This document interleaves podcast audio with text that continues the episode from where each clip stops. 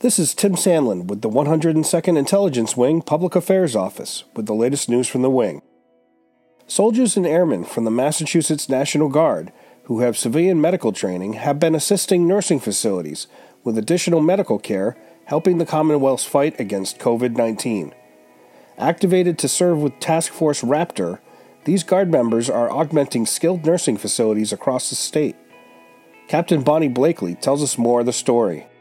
More than 180 soldiers and airmen from the Massachusetts National Guard with civilian medical backgrounds have been called up to serve with Task Force Raptor and join the Commonwealth's fight against COVID 19.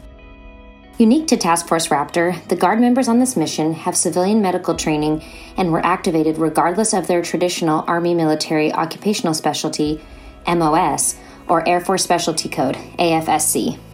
Air Force Tech Sergeant Kyla Collins is one airman called up for Task Force Raptor. She said, In the Guard, I'm an airfield systems installer and often work installing base telecommunications. My unit knew that I had a nursing license and therefore asked if I would be willing to function as a nurse for this mission. Close quote. In her civilian life, Collins works as an emergency department nurse in central Massachusetts.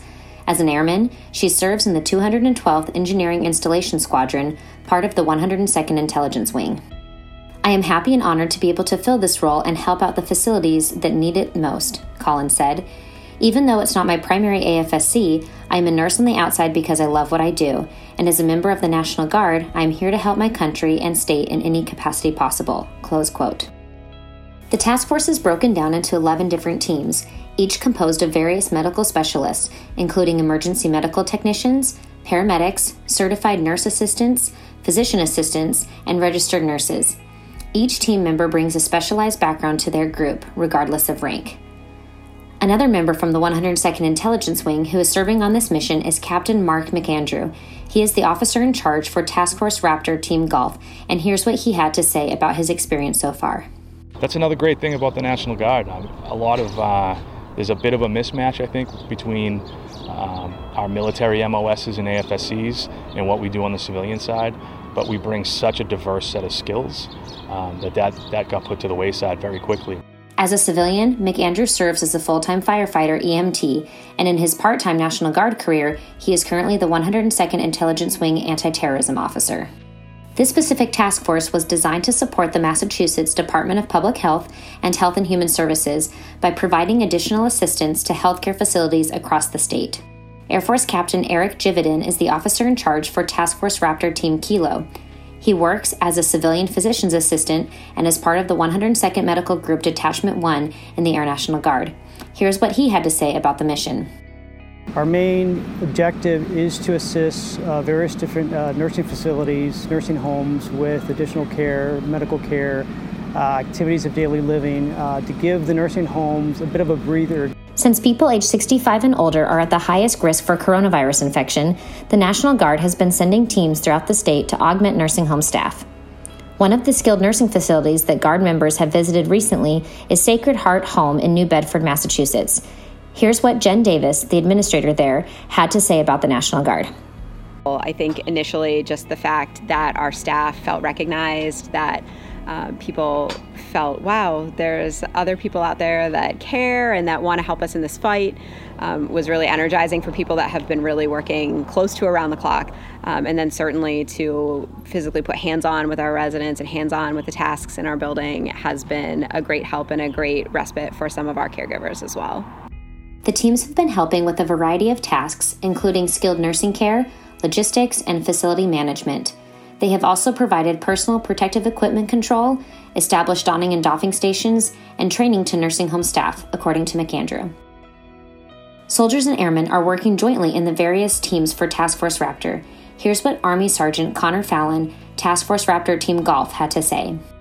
Our role here has been to help out with patient care and to help install PPE practices that will help the nursing staff here prevent infection to the staff and prevent spreading infection between different residents at the facility. Close quote.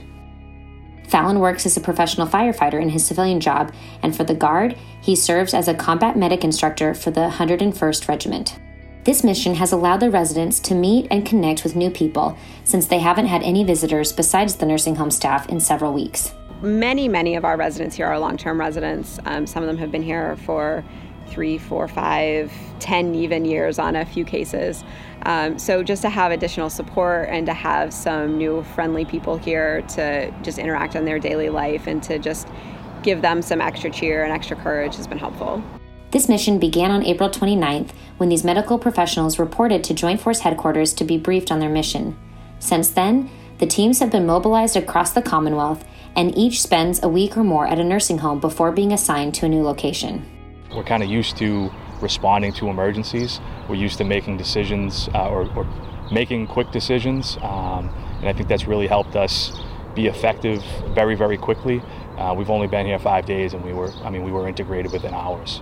Um, so I do think that um, just the nature of the National Guard response model has kind of helped us. It's been seamless. We hit the ground running. On May 14th, Governor Charlie Baker and members of his staff gave an update on the COVID 19 virus and response in Massachusetts, which included highlighting the ongoing medical missions by the National Guard. Marylou Sudders, Massachusetts Secretary of Health and Human Services, said They've been heroes to us whenever we've had a need. They just literally step up. This has been a 102nd Intelligence Wing News Update.